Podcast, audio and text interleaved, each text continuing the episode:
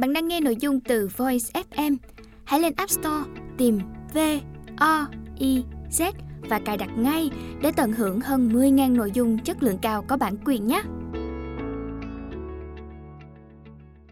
Nghe sách nói tại Voice.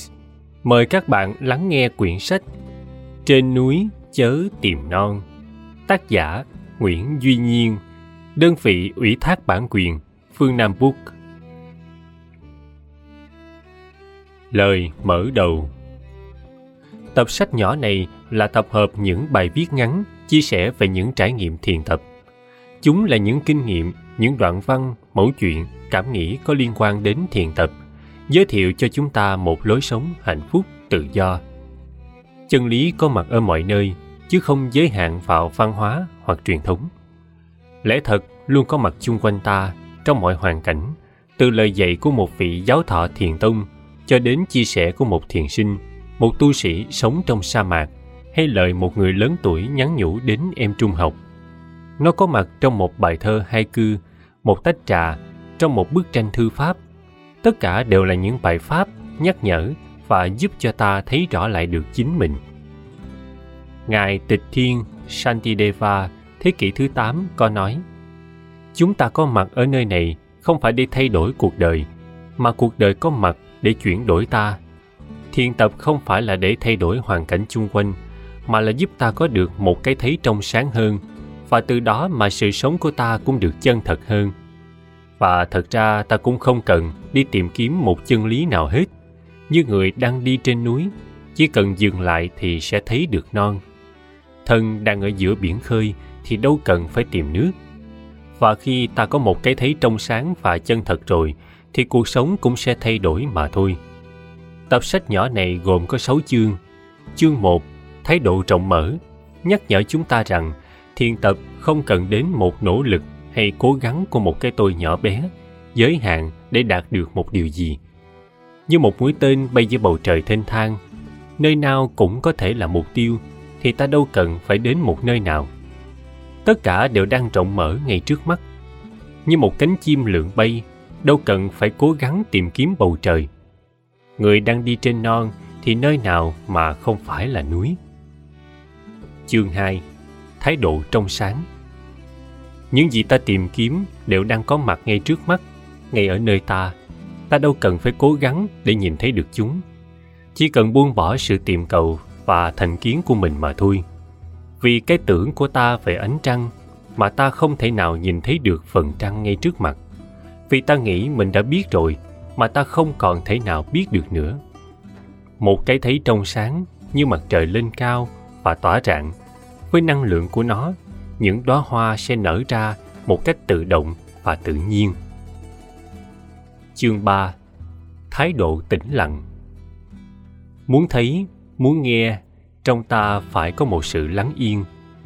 Lắng yên đôi khi là một thái độ kham nhẫn, biết chờ đợi để cho sự sống được vận hành theo luật tự nhiên. Sự lắng yên nhắc nhở ta không cần gì phải vội vã thúc hối. Hãy để cho một chiếc lá được đổi màu dưới trời thu, một đóa hoa nở dưới nắng sớm, một khổ đau được chuyển hóa. Và nhờ có sự tĩnh lặng ấy mà mọi việc được trở lại bình yên. Chương 4 thái độ trống không. Ta không phải là những buồn vui trong ký ức, ta cũng không phải là những gì mình ưa thích hay ghét bỏ. Có lẽ ta cũng sẽ không bao giờ biết được mình là ai. Nhưng nhờ chính ở sự trống không mà ta lại có thể là tất cả. Những phiền não cũng trống không, rồi cũng sẽ tan biến và trở thành mây thông dông trên bầu trời. Đó là luật tự nhiên. Dầu ta có sự mong cầu nào hay chăng? Một thái độ trống không giúp ta được tự tại và ít bị vướng mắc, sai sử bởi một cái tôi nhỏ bé của mình hơn. Chương 5 Thái độ xả buông Xả buông là một điều kiện tất yếu trong thiền tập.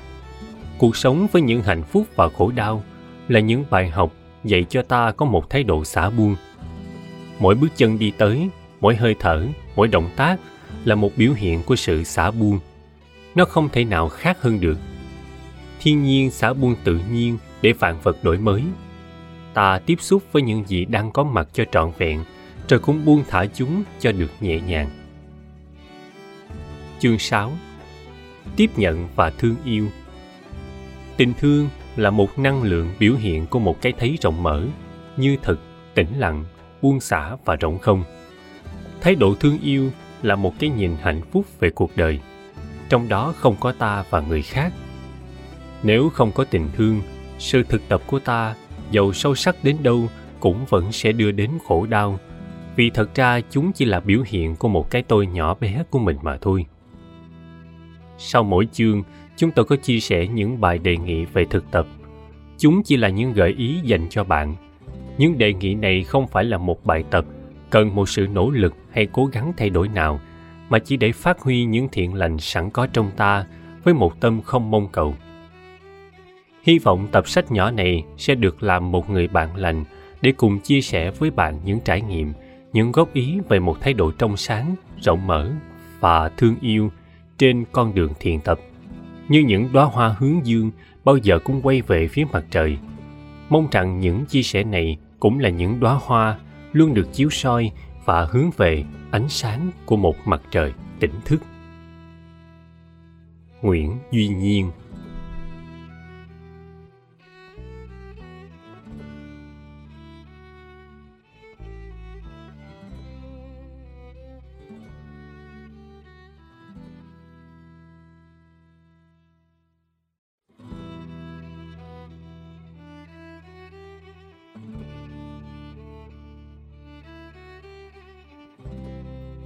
Bạn đang nghe sách nói tại Voice. Chương 1 Thái độ rộng mở Hãy mở cửa, mở to cửa để ánh trăng chảy vào chùa Ukimido. masuo Basho Thái Bá Tân dịch Một bầu trời bao la Có một vị thiền sư một hôm gửi thư mời những thân hữu và các thiền sinh đến xem ông biểu diễn môn thiền bắn cung Zen Akari. Hôm ấy là một ngày thật đẹp. Ông tổ chức buổi biểu diễn ngoài trời. Tấm bia được đặt ở phía cuối một sân cỏ rộng dài và phía bên kia là biển. Chuông trống nổi lên, vị thiền sư bước ra sân. Ông dừng lại cầu nguyện trước một bàn thờ nhỏ.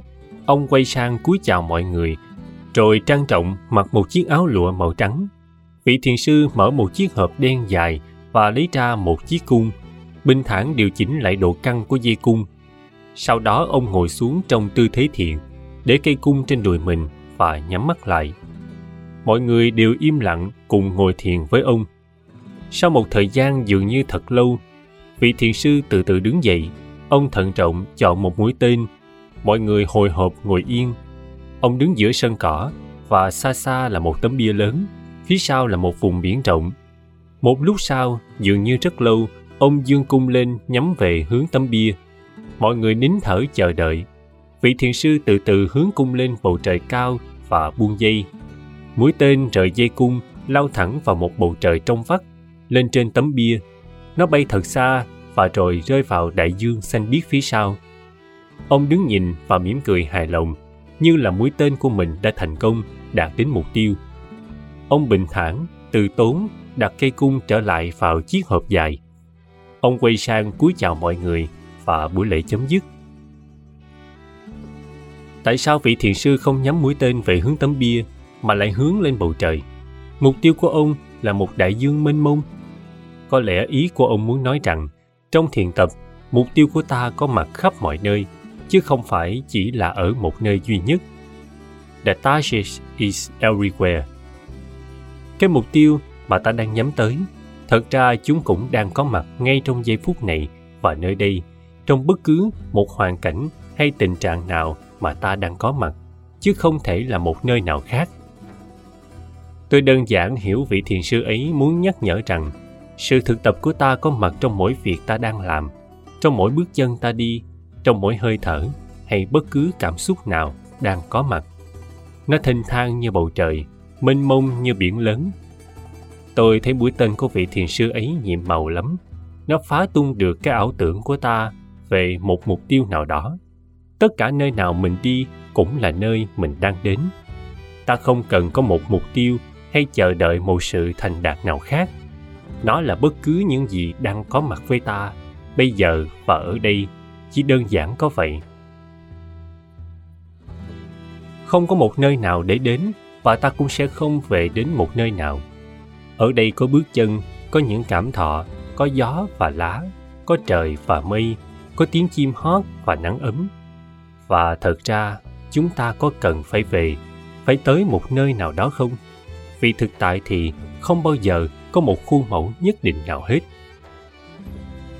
Nhà thơ ryokan taiku nhật bản, cũng là một thiền sư, có viết bài hai cư ara ikeya kawazu tobikomu otomo nashi ao mới con ếch nhảy vào không tiếng nước sao bài hai cư của ryokan khiến ta nhớ đến bài thơ kinh điển của Basho về con ếch và một ao cổ.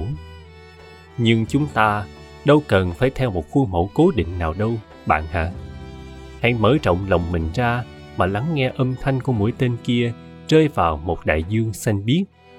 Chiếc ao bao giờ cũng vẫn mới, nước vẫn không hề sao. Theo hoa rụng về Tôi thích nhìn những hoàng hôn về trên sông. Một buổi chiều có dịp ngồi trên một bến cầu gỗ nhỏ bên bờ sông rộng, nhìn những đám lục bình trôi mênh mang. Xa xa có những chiếc thuyền máy nhỏ chở đầy ấp, nặng, xinh xịch chạy ngược dòng. Mặt trời chiều đổ bóng vàng trên con sông rộng nước đục màu phù sa. Ngồi yên giữa không gian của một buổi chiều về trên sông ấy, tôi không biết là trong cuộc đời này mình đang đến hay đi như những con thuyền nhỏ ngoài kia tiếng máy nổ đều. Tôi không biết chiều nay họ đang quay về nhà hay đang trên đường đi đến một phố chợ xa xôi nào đó. Buổi chiều về có ánh nắng tà, nhuộm vàng, đỏ con sông lớn đục phù sa. Trong chúng ta ai cũng có những mơ ước hạnh phúc, một nơi chốn an ổn nào đó để tìm về. Nhưng rồi trong sự tìm kiếm ấy, ta sẽ khám phá ra rằng những gì mà ta đang tìm thật ra không bao giờ hiện hữu ở bên ngoài. Chúng bao giờ cũng đang có mặt trong ta rất gần gũi và ngay cạnh bên. Và vì nơi đó cũng là nơi này nên ta đâu cần phải nỗ lực để đi đâu nữa. Nhưng dù vậy chúng ta hãy cứ đi theo giấc mơ của mình vì tôi nghĩ có lẽ ta cũng sẽ không thể nào tránh được sự tìm kiếm ấy. Nhưng rồi cuối cùng ta sẽ quay trở lại với mình. Vấn đề quan trọng là biết buông xả và quay trở về. Tôi nghĩ sự buông xả giúp ta dừng lại và tiếp tục trọn vẹn một sự sống đang có mặt. Nếu như bạn đang nương tựa vào một phương pháp thực tập nào đó, tôi nghĩ thật ra chúng cũng để giúp bạn trải nghiệm và biết quay về lại với chính mình mà thôi có một lần thiền sư trường sa đi dạo chơi trong núi trở về trễ. Khi ông về đến thiền viện, vị thủ tọa đứng chờ hỏi, thưa thầy, đi đâu về? Tăng chúng đang chờ thầy. Trường sa đáp, ta đi dạo trong núi chơi. Vị thủ tọa hỏi, đến chỗ nào thầy mới trở về? Ông đáp, những cánh hoa anh đào trong rừng rất đẹp. Trong khi bước theo nhìn, chúng dẫn ta đi vào thật sâu trong núi. Và có những cánh hoa bồ công anh và đóa hoa dại ba lá nở rộ trên cỏ, với những cánh bướm bay vờn bên trên. Và khi say mê nhìn ngắm chúng, ta thấy con đường quay trở về nhà. Thủy tùy phương thảo khứ hữu trục lạc hoa hồi. Trong cuộc sống, ta vẫn cần phải biết ứng xử sao cho thích hợp, nhưng đừng để đánh mất con đường quay trở về nhà. Có lẽ những hạnh phúc chân thật chỉ có mặt khi ta có khả năng thấy được một sự trong sáng tự nhiên trong giờ phút này dù ở nơi đâu, thì mỗi bước đi tới của ta cũng có thể là một bước trở về với chính mình. Trước tùy cỏ thơm đến, sau theo hoa rụng về. Những gì đang có mặt trên con đường ta đi, chúng đều chỉ cho ta thấy con đường trở về. Và khi say mê nhìn ngắm chúng, ta thấy con đường quay trở về nhà. Tối qua trên đường về, tôi gặp một phần trăng tròn thật sáng, tĩnh lặng đứng yên trên một thành phố xôn xao vào giờ tan sở. Nhìn vầng trăng tròn sáng, tôi cảm nhận có một cái gì rất chân thật và bình yên. Cũng vẫn là cùng một vầng trăng ấy mà đức phật đã ngước nhìn dưới cội bồ đề ngàn năm về trước. Nó chưa bao giờ đổi thay. Chúng ta hãy quay về thôi. Nơi ấy là đây. Miền tôi ở mùa này trời lộng gió và mưa nhiều mấy hôm nay, buổi chiều thường có những cơn mưa kéo ngang qua đây. Có những ngày nắng với một bầu trời lồng lộng gió. Trên con đường nhỏ rừng cây xôn xao, rộn ràng tiếng lá, những màu sắc tung bay trong không trung. Ngày mưa làm sáng thêm những tờ lá đủ màu dưới ánh nắng trong. Buổi sáng có tiếng chim hót, có ánh nắng ấm mặt trời tan sương mù. Bên ngoài bàn viết của tôi có một chiếc lá nằm vướng bên khung cửa sổ có lẽ chiếc lá nhỏ ấy cũng có thể kể cho ta nghe nhiều lắm về hành trình phiêu du của nó trong quyển Jonathan Livingston Seagull Richard Bach có kể về một chú chim hải âu trẻ tên là Jonathan Livingston. Chú chán một đời sống vật chất, tầm thường, giới hạn của một chiếc chim nhỏ bé. Chú có ước mơ vươn lên hơn tất cả, được bay thật cao, thật xa. Chú hải âu trẻ ấy lặn lội đi tìm một vị hải âu trưởng lão nhiều tuệ giác để xin học đạo. Vị hải âu già nhìn chú rồi từ tốn dạy rằng nếu con muốn bay thật cao và thật xa, đến bất cứ nơi nào con muốn, con hãy bắt đầu bằng cách ý thức như là mình đã đến nơi đó rồi vậy. Đó cũng là một lời khuyên hay cho chúng ta trong cuộc sống, bạn hả? Nhưng thật ra thì ta cũng không thể đến một nơi cao xa mình muốn nếu như ta có sẵn một khái niệm nào đó về nơi ấy rồi. Vì nếu chúng ta có một sự tìm cầu qua lý trí, thì nơi ấy cũng chỉ là do sự tưởng tượng ham muốn của ta tạo dựng lên mà thôi. Ta sẽ không bao giờ đến được mà nhiều khi nó lại còn gây nên những phiền toái không cần thiết. Người ta thường nhắc nhở nhau rằng cuộc đời đó có bao lâu mà hững hờ? Nhưng tôi cảm thấy như có chút gì vội vã và thúc hối trong đó chúng ta không nên hững hờ với cuộc sống này. Nhưng không phải vì ta muốn đuổi theo một ước mơ hoặc đạt đến một lý tưởng xa xôi nào đó. Nó có thể vô tình khiến ta đi tìm cách vớt ánh trăng trên mặt nước.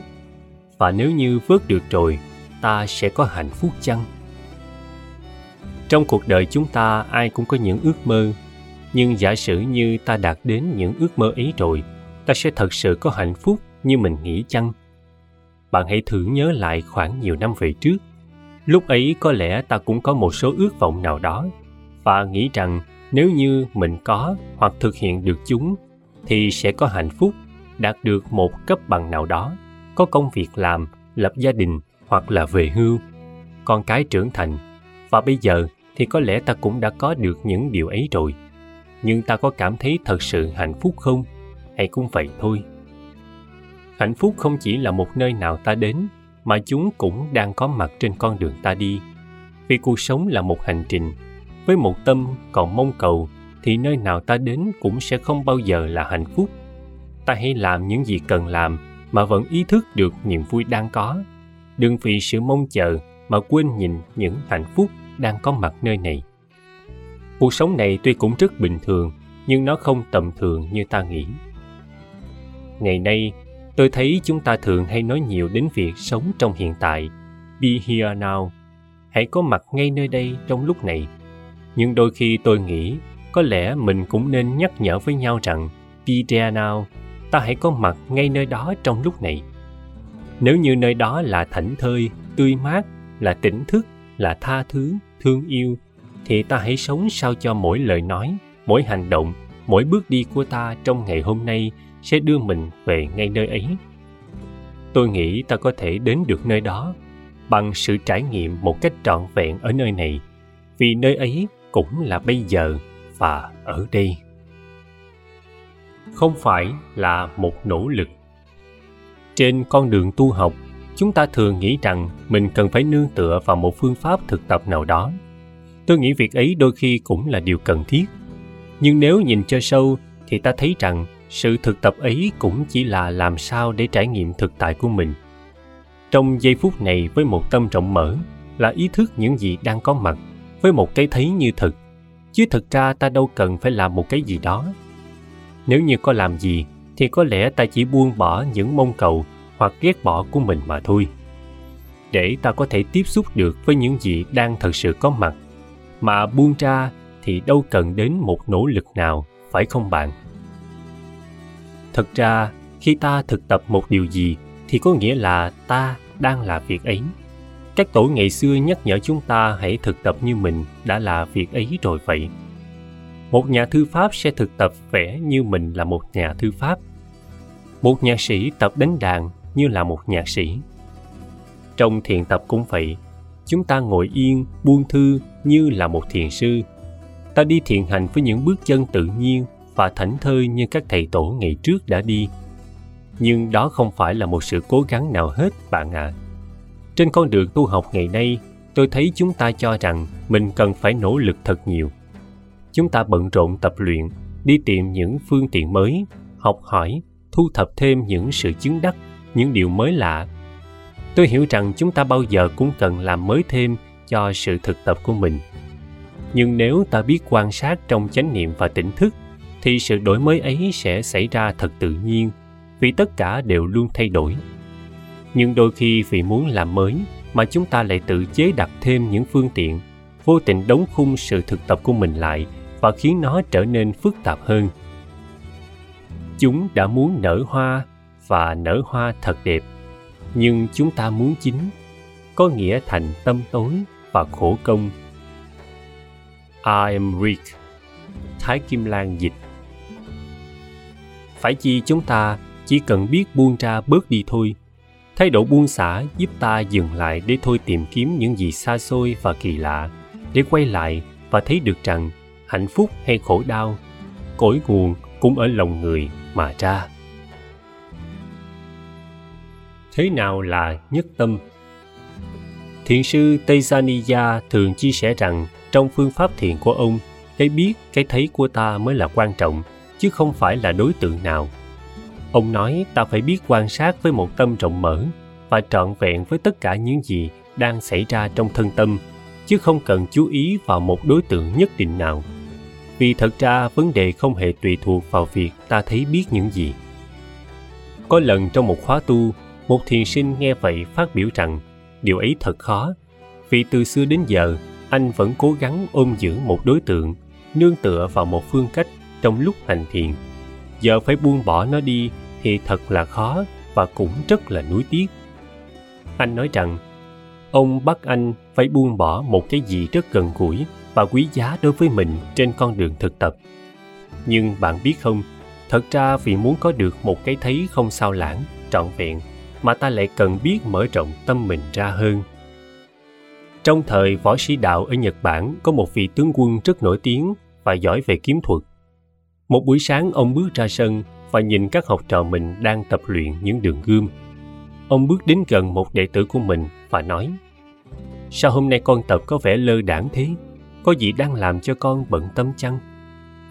Người học trò lộ vẻ ngạc nhiên, đáp dạ thưa thầy, không.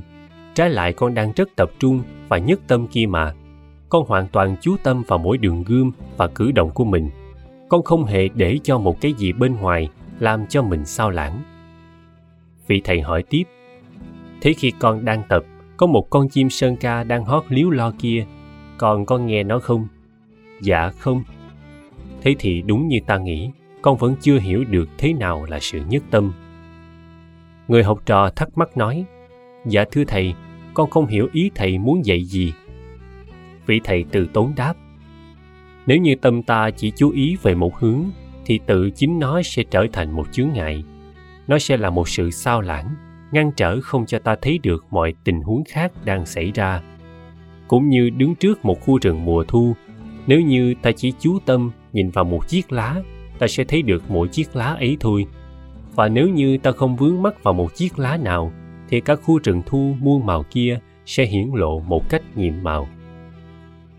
Thật ra, nhất tâm là một thái độ rộng mở một thái độ rộng mở là điều kiện cho một cái thấy sáng tỏ. Nó giúp ta có thể tiếp nhận được thực tại một cách trọn vẹn. Và cũng nhờ vậy mà ta mới có thể thấy lại được chính mình rõ hơn.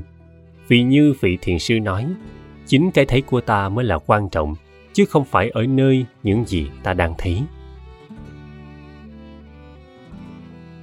Trên núi há tìm non căn lều của tôi nằm bên dưới một trặng thông có cành lá phủ thấp. Nơi này buổi tối ấm buổi trưa mát. Ngoài cửa lều là một khoảng không gian mênh mông.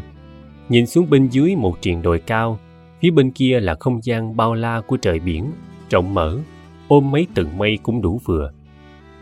Đêm qua trời sáng trăng, khuya trên con đường về chiếc lều nhỏ, tôi thấy núi rừng hùng tráng, huyền bí dưới ánh trăng. Tu viện đã ngủ yên sau thời công phu tối, tiếng chuông mỏ lặng im. Tôi nghe tiếng chân mình lao sao trên bụi đất. Trên cao, khung trời lóng lánh ngàn sao như thấp xuống thật gần. Dãy ngân hà nằm vắt ngang bầu trời khuya như một vạt mây xám. Sáng nay thầy rủ tôi xuống cốc uống trà. Tách trà thật ngon. Thầy bảo trà này được ướp bằng ánh trăng. Mấy hôm ở đây, ngày nào cũng nắng đẹp. Những khi đi dưới tán cây đang mọc to cao vút, khuất lấp ánh nắng mặt trời, tôi thấy mát lạnh. Có lần đang đi dạo một mình ven triền núi, tôi thấy mây từ ngoài biển đột nhiên kéo nhanh vào từng lớp như sương mù, bay ngang qua rừng đang mọc, thấm vào áo, vào tóc, vào mặt tôi, lạnh buốt. Tôi nhớ hai câu thơ của một thiền sư. Thân tại hải trung hưu mít thủy, nhật hành lãnh thượng mạc tầm sơn. Thân ở biển khơi thôi tìm nước, ngày đi trên núi há tìm non. Thầy phiên minh dịch trong đạo Phật có nói về lý vô tác, nothing to be done. Đôi khi cũng còn được gọi là vô nguyện, nothing to be achieved. Vô tác có nghĩa là không có gì cần được tạo tác nữa, không có gì cần được thực hiện thêm nữa. Thật vậy, nếu như ta đang ở giữa biển khơi mà đi tìm nước, hay lang thang đi trên núi mà cứ tìm non, thì ta thật là vô lý. Có lần thiền sư Tejaniya hỏi các thiền sinh rằng Quý vị có ai biết đi từ phòng của mình lên đến thiền đường phải cần bao nhiêu bước không? Các thiền sinh có vẻ bối rối, không biết trả lời như thế nào. Ngài Tejaniya đáp Quý vị chỉ cần có một bước thôi, bước này trọn vẹn rồi đến bước kế tiếp. Thật ra thì bước chân tới cũng vẫn chỉ là một bước chân này thôi. Nơi nào ta đang đến cũng chỉ có thể là bây giờ và ở đây. Nếu như con đường ta đi chỉ cần có một bước chân, thì ta có cần phải cố gắng gì lắm không? Tôi nghĩ nhờ có thái độ vô cầu mà ta có thể thật sự có mặt được với những gì đang xảy ra. Không tìm kiếm hoặc bắt nó phải là một cái gì khác hơn, theo ý mình. Tu viện nằm trên núi cao nên bầu trời rất trong những buổi sáng trời còn khuya chúng tôi đi xuống thiền đường sau thời công phu, mặt trời chưa lên nhưng chân trời đã bắt đầu hồng sáng. Tôi thường ra ngoài hiên ngồi, nơi tôi ngồi trên cao nhìn xuống xa xa tận bên dưới là một vịnh biển xanh, vây quanh là núi và rừng cây đang mọc già trăm tuổi. Một không gian trời và nước mênh mông, tôi ngồi ở giữa chừng không, trên cao là bầu trời xanh trong, bên dưới là một đại dương xa tít đến tận chân trời. Tôi nhắm mắt buông thả trong nắng mới bình minh lên rất nhẹ sau dãy núi xa. Không biết thời gian bao lâu, tôi chợt cảm thấy có những làn gió mát lạnh lùa vào. Mở mắt ra tôi thấy chung quanh mình toàn là mây. Tôi đang ngồi trong mây và trên mây. Tôi nhìn xuống phía dưới. Bây giờ là một vùng mây dày kín che khuất biển. Mây xuất hiện từ lúc nào giữa không trung. Có những làn mây bay vào thiền đường. Mây trôi rất nhanh, lướt xuyên qua tôi làm thành những làn gió mát lạnh. Tôi không biết mây từ đâu đến, dường như nó chỉ xuất hiện từ giữa một không trung trống không. Ngày xưa tôi cứ nghĩ mây phải từ một nơi nào đó bay về, nhưng giờ tôi khám phá rằng mây chỉ hiện ra mà thôi. Tôi chợt nghĩ đến một sự an lạc trong thiền tập cũng vậy. Khi điều kiện đầy đủ thì nó hiển lộ ra thôi. Nó không đến từ một nơi nào hết. Nó có mặt khi ta cho phép mình có một không gian để thấy rõ mỗi việc xảy ra là một sự vận hành tự nhiên. Ta không nhất thiết phải làm gì để tạo cho mình một sự an lạc. Nó chỉ biểu hiện ra thôi. Bây giờ, nơi tôi ngồi trong căn phòng nhỏ, không có trăng sao, không có trời biển, không có một cảm giác mát lạnh nào của mây. Nhưng tôi cũng vẫn có thể tiếp nhận và thấy rõ những cảm thọ nào đang có mặt trong giờ phút này cũng vẫn chỉ là một cái biết rộng mở đó thôi. Tôi biết rằng tâm mình tự nó sẽ được yên nếu như tôi biết buông thả những nỗ lực không cần thiết và sự mong cầu của mình trong khi ngồi. Như một chiếc lá nhẹ buông, nó có cần một nỗ lực nào không? Giác ngộ là một sự cố gắng, nhưng không hề có chút ham muốn. Mặt nước trong xanh đến tận đáy hồ, một con cá bơi lội thông dong như cá.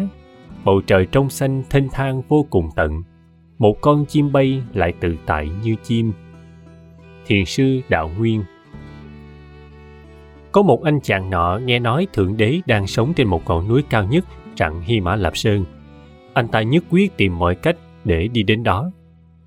Sau nhiều ngày tháng ròng rã, lặn lội lên đến nơi, thì anh mới hay rằng thượng đế đã đi xuống núi, sống chung với con người từ lâu tôi nghĩ những cuộc tầm đạo thường ít khi dẫn ta đến gặp chân lý, nhưng nó giúp ta thấy ra được rằng chân lý bao giờ cũng đang có mặt với mình. Thời gian tốt nhất để mình bắt đầu một việc gì là bây giờ và ở đây. Chúng ta nên thôi tìm kiếm và hãy bắt đầu với những gì mình đang có. Ta biết rằng những gì ta cần cho sự tu tập của mình đều đang có mặt đầy đủ, như cá thông dong trong nước, chim tự tại trên bầu trời. Nó sẽ biểu hiện khi có điều kiện thích hợp và đầy đủ. Ta biết mình cũng cần đến những sự dụng công và cố gắng, nhưng đừng để những ham muốn, mong cầu làm trở ngại cái thấy của mình. Ngày đi trên núi, há tìm non. Mùa xuân đến và lá cỏ xanh tươi. Mấy tháng trước có một người bạn ở bên nhà qua đây thăm. Sau một thời gian, cô có chia sẻ rằng, cô thấy xã hội bên đây đời sống quá đầy đủ cô không biết là bên đây người ta có những vấn đề gì, có lo âu gì hay thiếu thốn gì không. Nhưng cô có nhận xét là chúng tôi ở đây quá bận rộn, không có thì giờ. Cô nói, chúng tôi có nhà lớn nhưng không bao giờ có mặt ở nhà. Có đầy đủ hết mọi thứ nhưng không có thì giờ để dùng đến. Chúng tôi không có thời gian cho nhau, cho người thân, không có thời giờ cho một tách trà, cho một trang sách, một người bạn, cho một ánh trăng sự bận rộn giới hạn lại những hạnh phúc của ta. Thật vậy, hoàn cảnh vật chất đầy đủ chưa chắc sẽ giúp chúng ta được thanh thản và có nhiều tự do hơn. Có lẽ điều chúng ta cần là biết chú ý đến những gì mình đang có. Mà tôi thấy, nhiều khi nếu như ta thôi không tìm kiếm nữa, thì mình lại dễ bắt gặp nó hơn. Có lúc tôi chợt khám phá ra rằng sự tự do và hạnh phúc cũng rất gần gũi với mình nó có mặt thật tự nhiên, như một tia nắng mai, như một hạt sương sớm, như một cánh hoa nhỏ trên đường. Ở gần nơi tôi làm có một hồ nước rộng. Những lúc trưa rảnh, tôi thường ra ngồi trên một băng ghế bên cạnh bờ hồ. Có những ngày im gió, mặt nước phẳng lặng như gương, phản chiếu rõ bầu trời xanh và mây trắng lặng yên trôi trên mặt hồ. Thỉnh thoảng có một chiếc lá của tàn cây cạnh bên rơi xuống chạm khẽ vào mặt nước gợn thành một làn sóng thật nhẹ, lan rộng ra xa. Tâm ta cũng như mặt hồ ấy, phải không bạn? Khi ta để cho mình được rộng mở và tự nhiên, ta có thể cảm nhận được những gì đang có mặt. Nếu như mặt hồ đang sóng gió, thì có lẽ chiếc lá ấy sẽ rơi xuống mà không tạo nên một ảnh hưởng gì hết. Nếu như trong ta có một sự an tĩnh, thì một niềm vui nhỏ cũng có thể lan rộng. Đôi khi, đó chỉ là một nụ cười một buổi sáng mưa, một lời thăm hỏi, hay ánh trăng bên cửa sổ. Trong cuộc sống, có biết bao nhiêu những hạnh phúc đã chạm vào đời mình mà ta vô tình không hay và không biết? Có bao nhiêu những chiếc lá thu thật đẹp đã rơi trong mơ, bạn hả? Ta không thấy được vì ta không thực sự có tự do vì quá bận rộn với những lo âu. Có những buổi sáng leo lên đồi, tôi nhìn thấy những áng mây văng ngang phía chân trời khi bình minh mới lên, mặt trời đỏ hồng. Có những lần ngước lên thấy bầu trời khuya như một đáy chậu thủy tinh lấp lánh ngàn sao vụn vỡ. Nhưng dường như mỗi vì sao đều có một vị trí và không gian riêng của nó. Hạnh phúc đang có mặt tự nhiên. Tôi nhớ hai câu thơ thiền ta ngồi yên tĩnh lặng, mùa xuân đến và lá cỏ xanh tươi. Ta đâu cần phải làm gì mùa xuân về thì lá vẫn xanh, hoa vẫn nở. Trời vẫn trong mây trắng vẫn êm trôi. Ta đâu cần nỗ lực gì. Một chiếc lá vẫn nhẹ nhàng rơi làm đẹp thêm một mặt hồ yên tĩnh, trong sáng và đơn sơ. Chỉ làm việc của mình. Nhưng để cho sự vật được tự nhiên cũng không có nghĩa là ta buông xuôi và không làm gì hết, mà là hành động với một tuệ giác tiếp nhận với một tâm rộng mở. Ngài asancha nói, bạn có để ý rằng mỗi sự vật tự nó có một lối phát triển riêng không? Khi ta đã cố hết sức mình rồi, thì ta hãy để cho luật tự nhiên, nhân quả vận hành theo luật của nó. Ta bao giờ cũng phải cố gắng tùy theo sức của mình, nhưng tuệ giác hay niềm vui đến với ta mau hay chậm, điều đó hoàn toàn không tùy thuộc vào ta. Cũng như khi bạn trồng một cái cây ta không thể nào bắt buộc cây mọc mau hay chậm được. Cây có nhịp độ phát triển riêng của nó. Bổn phận riêng của bạn là đào đất tưới nước, bón phân, chăm sóc nó. Và bạn cũng chỉ có thể làm được bấy nhiêu thôi. Còn sự phát triển là tùy thuộc vào cây. Nhưng nếu bạn cứ làm như thế, bạn đừng lo, cây bạn trồng sẽ xanh tươi, sẽ phát triển. Nhưng bạn phải biết phân biệt giữa công việc của mình và công việc của cây. Công chuyện của cây, hãy để yên cho nó còn bạn hãy quan tâm đến bổn phận của chính mình. Nếu bạn không thấy rõ được điều ấy, bạn sẽ đi bắt cây phải mọc nhanh lên, rồi đâm hoa, nở nhụy, kết trái theo ý muốn của bạn. Đó là một cái nhìn, quan niệm sai lầm, dẫn ta qua biết bao nhiêu phiền não, khổ đau. Làm gì cũng vậy, nhất là trên đường tu tập, hãy thực hành cho đúng với sự thật, phần còn lại để cho sự vận hành của pháp, luật nhân quả, phân xử.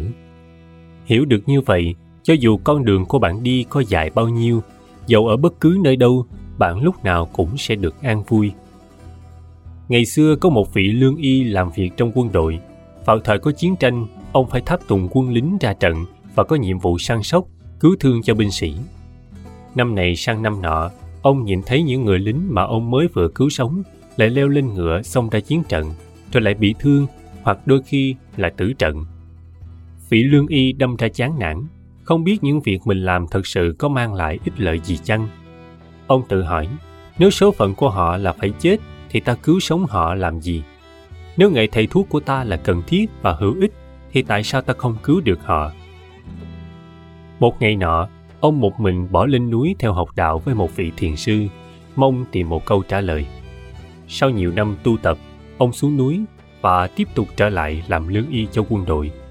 Ông tiếp tục săn sóc chữa lành cho những binh sĩ bị thương, để rồi lại nhìn họ ra trận, bị thương hoặc tử trận. Nhưng ông vẫn cứ vui vẻ với việc làm của mình. Nếu có ai thắc mắc hỏi ông ông chỉ giản dị trả lời, vì tôi là một lương y. Thế thôi, đâu còn một câu trả lời nào chân thật hơn, phải không bạn? Tự gìn giữ cho mình. Trong kinh tương ưng bộ có kể câu chuyện về hai thầy trò một nhà kia làm nghề hát xiết người thầy là một người đàn ông quá vợ và người học trò là một cô gái nhỏ tên là Catulica. Hai thầy trò đi đây đó trình diễn để kiếm ăn. Màn trình diễn của họ là ông thầy đặt một thanh tre cao trên đỉnh đầu mình, trong khi bé gái leo dần lên đầu cây rồi dừng lại trên đó, để người thầy tiếp tục di chuyển trên mặt đất. Cả hai thầy trò đều phải vận dụng sự tập trung tâm ý đến một mức độ khá cao để giữ thăng bằng và để ngăn chặn tai nạn có thể xảy ra. Một hôm, vị thầy nói với người học trò này Catholica, con hãy giữ gìn cho ta và ta sẽ giữ gìn cho con. Chúng ta hãy giữ gìn cho nhau để tránh được tai nạn và để thầy trò mình kiếm được ít tiền ăn. Đứa bé gái trả lời rằng, Thưa thầy, có lẽ ta nên làm thế này đúng hơn. Trong hai thầy trò ta, mỗi người nên tự gìn giữ lấy mình. Giữ gìn lấy mình tức là gìn giữ cho nhau tránh được tai nạn và để thầy trò mình kiếm được ít tiền ăn cơm. Đức Phật khen rằng lời khuyên của đứa bé gái là đúng. Chúng ta mỗi người hãy tự giữ gìn cho chính mình trước. Tự giữ mình được thăng bằng với những gì đang xảy ra, không nắm bắt, nghiêng về bên này hay ghét bỏ, ngã về bên kia. Có mặt trọn vẹn và thấy rõ được những cảm xúc khởi lên để ta có được sự tự do trong những phản ứng của mình. Cuộc sống này cũng như thanh tre mà chúng ta đang đi. Hãy không ngã về bên này thì cũng nghiêng về phía kia. Việc ấy cũng không thể tránh được nhưng việc ta cần làm đơn giản là tiếp tục điều chỉnh lại lời nói, hành động và cảm nhận của mình thôi. Và ta cũng chỉ có thể làm việc ấy cho chính mình. Đó không phải là một hành động ích kỷ, mà vì khả năng giúp đỡ người khác của ta hoàn toàn tùy thuộc vào sự vững vàng và quân bình của chính mình. Đó mới thật là một thái độ rộng mở. Khi ta hộ trì cho chính ta là ta đang hộ trì cho người khác. Khi ta đang hộ trì cho người khác là ta đang hộ trì cho chính ta. Này các thầy, thế nào là trong khi hộ trì cho mình, ta hộ trì người khác? Bằng cách thực tập chánh niệm và làm cho nó được tăng trưởng. Và thế nào là trong khi hộ trì cho người khác, là ta hộ trì cho mình? Bằng cách nhẫn nhịn, bất hại và tình thương. Kinh tương ương bộ.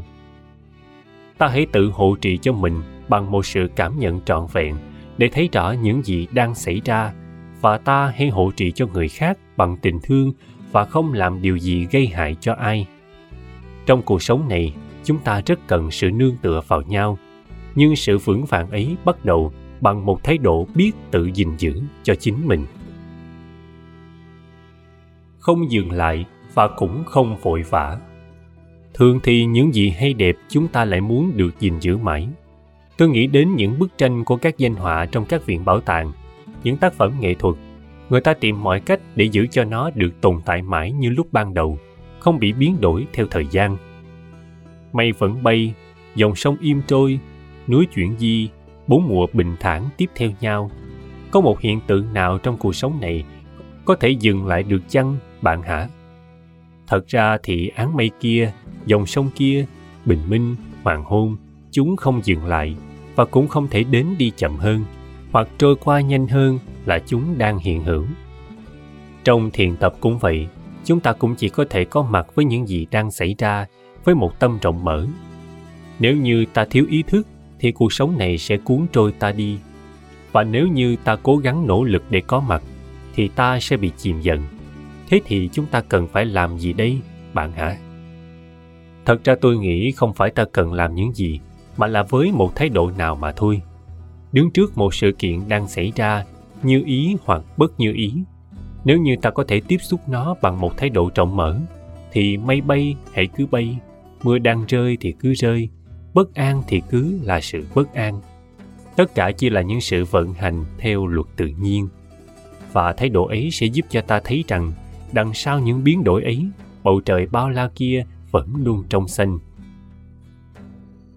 ông kevin griffin, tác giả của các sách về thiền tập, có những chia sẻ tương tự về kinh nghiệm thiền tập của ông như sau. Có nhiều lúc tôi cảm thấy mình là một thiền sinh rất tệ. Có những ngày tôi thiền tập, nhưng chẳng có chút gì là chánh niệm hết. Tôi tự hỏi, không biết mình có cố gắng đủ chưa? Tôi có lười biếng quá không? May mắn thay, vì được dạy rằng ta cần phải biết trọng lượng và tha thứ cho những yếu kém của mình trên con đường tu học nên tôi cũng không cảm thấy buồn nản cho lắm. Nhưng cũng có thể vì vậy mà tôi thiếu đi một sự nỗ lực chăng? Sự thật là nhiều năm trước đây, tôi nhận thấy thật ra mình cũng không thể nào kiểm soát được những gì xảy ra trong lúc ngồi thiền. Tôi chỉ có thể có mặt nơi tọa cụ của mình mà thôi.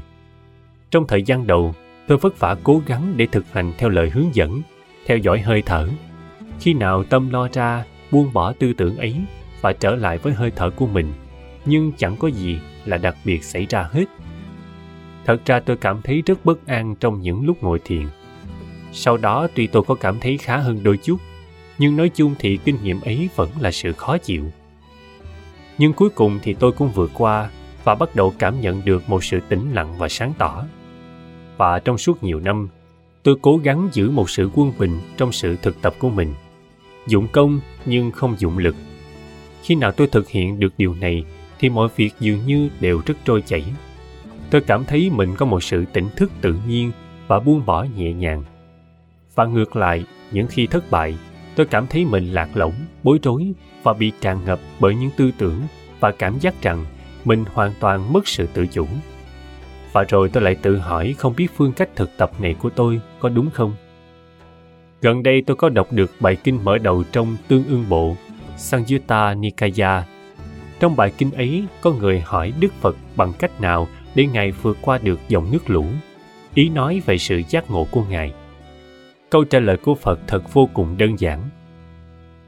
Này hiền giả, không đứng lại, không vội vã bước tới, ta vượt khỏi dòng nước lũ. Thưa Ngài, làm sao không đứng lại, không vội vã bước tới, Ngài vượt khỏi dòng nước lũ. Người ấy hỏi, Này hiền giả, khi ta đứng lại, thời ta bị chìm xuống, khi ta vội vã, thời ta bị cuốn trôi. Do vậy, này hiền giả, không đứng lại, không vội vã bước tới, ta vượt khỏi dòng nước lũ. Tôi nghĩ câu trả lời của Đức Phật diễn tả được điều mà tôi đang cố gắng để đạt đến trong sự thực tập của chính mình. tôi cứ tiếp tục có mặt trong sự thực tập của mình cho dù chuyện gì xảy ra nhưng cũng không hề nỗ lực quá trong các chương trình trị liệu, tôi thấy họ có một câu châm ngôn là chỉ từng ngày một tôi nghĩ câu ấy có nghĩa là ta đừng cố gắng phải giải quyết hết mọi vấn đề trong cùng một lúc hay là đạt giác ngộ. Ta chỉ cần chăm sóc cho những gì cần thiết trong ngày hôm nay thôi. Hôm nay, ta chỉ cần thiền tập theo thời gian của mình. Đừng tự trách móc hay phê phán nó là thành công hay thất bại. Đó không phải là chuyện của mình. Chuyện của mình là có mặt và thực tập nếu như bạn bỏ sự thực tập vì nó không đạt đúng với tiêu chuẩn như ý của mình, như đức phật dạy, bạn sẽ bị chìm xuống. Đức dalai lama cũng khuyên chúng ta không nên lúc nào cũng cứ xem xét và phê phán sự thực tập của mình. Ngài dạy, chúng ta chỉ nên nhìn lại sau một thời gian dài, như là năm hay mười năm, chừng ấy ta mới thật sự thấy được sự tiến triển của mình. Tôi nghĩ có lẽ ý ngài cũng chỉ khuyên chúng ta đừng bao giờ dừng lại nhưng dù vậy, trên con đường thực tập, có những lúc tôi nhìn chung quanh và cảm thấy trống vắng, không có gì thay đổi hay khác biệt. Tôi có tự dối gạt mình hay không? Tôi có thật sự nỗ lực đủ chưa? Có thời gian tôi thực tập với một vị thầy dạy cho tôi những phương pháp thực hành rất nghiêm khắc. Nhưng rồi tôi vẫn trở về với đường lối nhu hòa của mình. Đó có phải là phản ảnh của một tính khí yếu đuối chăng? Có lẽ tôi cần phải cố gắng nhiều hơn để tăng trưởng định lực và chánh niệm của mình. Vấn đề là mỗi khi tôi cố gắng gò bó mình, cuối cùng tôi lại cảm thấy còn tệ hại hơn trước. Chắc có lẽ vì tôi chỉ có thể là vậy thôi. Tôi cũng thường đi hướng dẫn các khóa tu, vì vậy cho nên tôi thuộc vào hạng bác sĩ hãy lo chữa bệnh cho mình trước đi. Thật ra thì tôi cũng hiểu về những ý nghĩ ngờ vực này của tôi lắm chứ. Nhưng vấn đề tôi muốn nêu ra là thế nào là một sự cố gắng, nỗ lực đúng mức? Thật ra đó không phải là một vấn đề của riêng tôi. Trong những khóa tu, tôi thường khuyên người khác nên tự tốn với chính mình. Có niềm tin vào sự thực tập, nhìn mọi việc xảy ra trong một không gian rộng lớn và nhớ rằng cái gì cũng rồi sẽ qua. Hãy có niềm tin vào pháp, cho dù là ta không có niềm tin nơi mình, và đó là lời khuyên mà tôi có thể ứng dụng được. Là một giáo thọ tôi không tránh khỏi ghi nhận những hình ảnh của các vị giáo thọ khác. Và thấy rằng, gương mặt họ lúc nào cũng tươi sáng và nở nụ cười. Hình như họ có một thông điệp là, nếu bạn thiền tập được như tôi, bạn sẽ có hạnh phúc. Và những lời hướng dẫn thiền tập cũng vậy, có vẻ như rất hoàn hảo, không có chút gì là bất toàn hết. Nhưng sự thật có là như thế không? Đôi khi tôi tự hỏi, ta có cần nên ghi thêm những câu này vào trong các khóa tu những trải nghiệm của bạn trong khóa tu này sẽ tùy thuộc vào những nghiệp quả trước đó, karma của bạn. Vì vậy, chúng tôi không thể bảo đảm về sự giác ngộ hay hạnh phúc nào bạn sẽ có. Cuộc đời của tôi có biết bao thăng trầm, buồn vui, căng thẳng, hân hoan, mệt mỏi.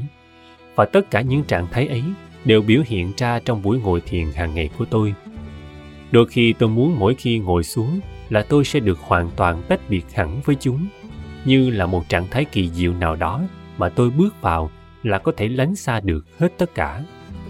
Nhưng thật ra thiền tập không phải là một sự trốn tránh thực tại, mà ngược lại, nó là một nhận thức về thực tại sâu sắc hơn.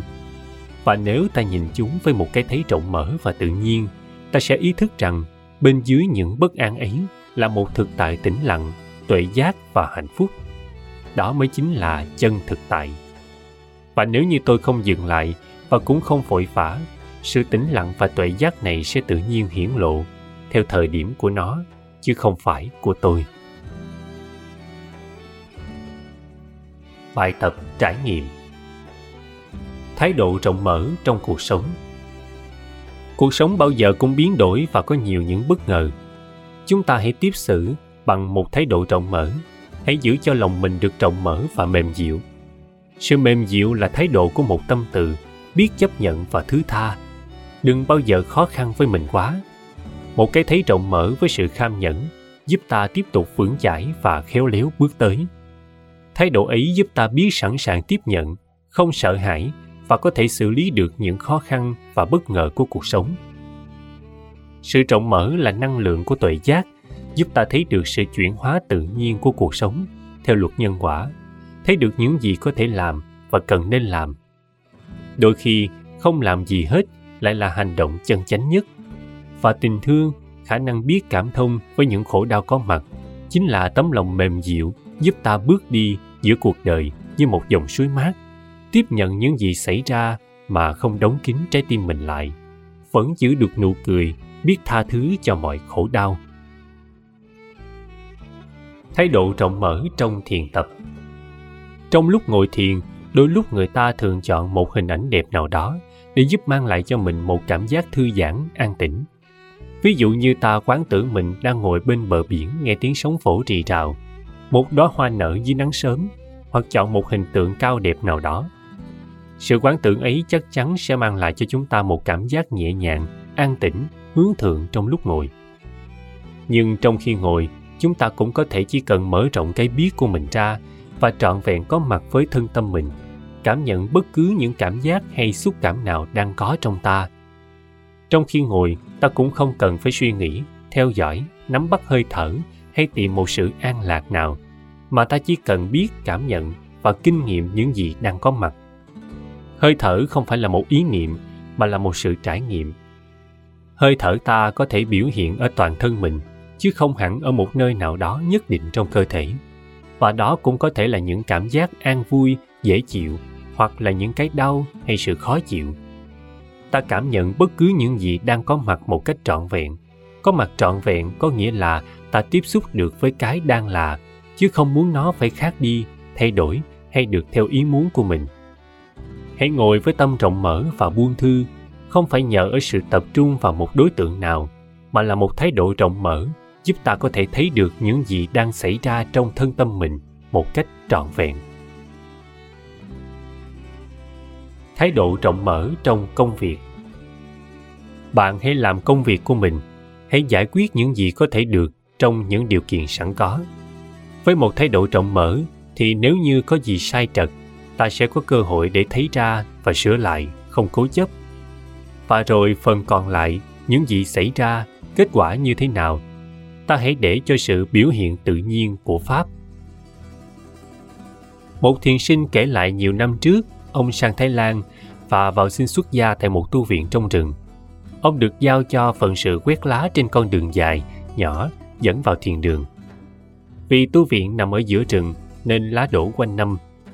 Ông kể, vừa quét được nửa đường, khi nhìn lại quãng đường vừa quét xong, lá đã rơi xuống phủ đầy. Nhưng mỗi ngày, ông vẫn cứ tiếp tục làm công việc của mình. Vì ông ý thức được rằng, ta trọn vẹn với việc mình đang làm, tự nó là đầy đủ rồi. Hãy làm những gì mình cần phải làm cho trọn vẹn và tiếp nhận những gì xảy ra với một tâm rộng mở. Thiền sư lâm tế nói, chúng ta không thể giải quyết những vấn đề của quá khứ trừ khi qua sự liên hệ với hoàn cảnh hiện tại. Khi nào đến lúc cần thay đồ thì ta cứ mặc áo vào, đến lúc cần lên đường thì ta hãy bước chân đi có vậy thôi, chứ còn mãi mê đi loanh quanh tìm một phật tánh xa xôi nào chi nữa. Hết chương 1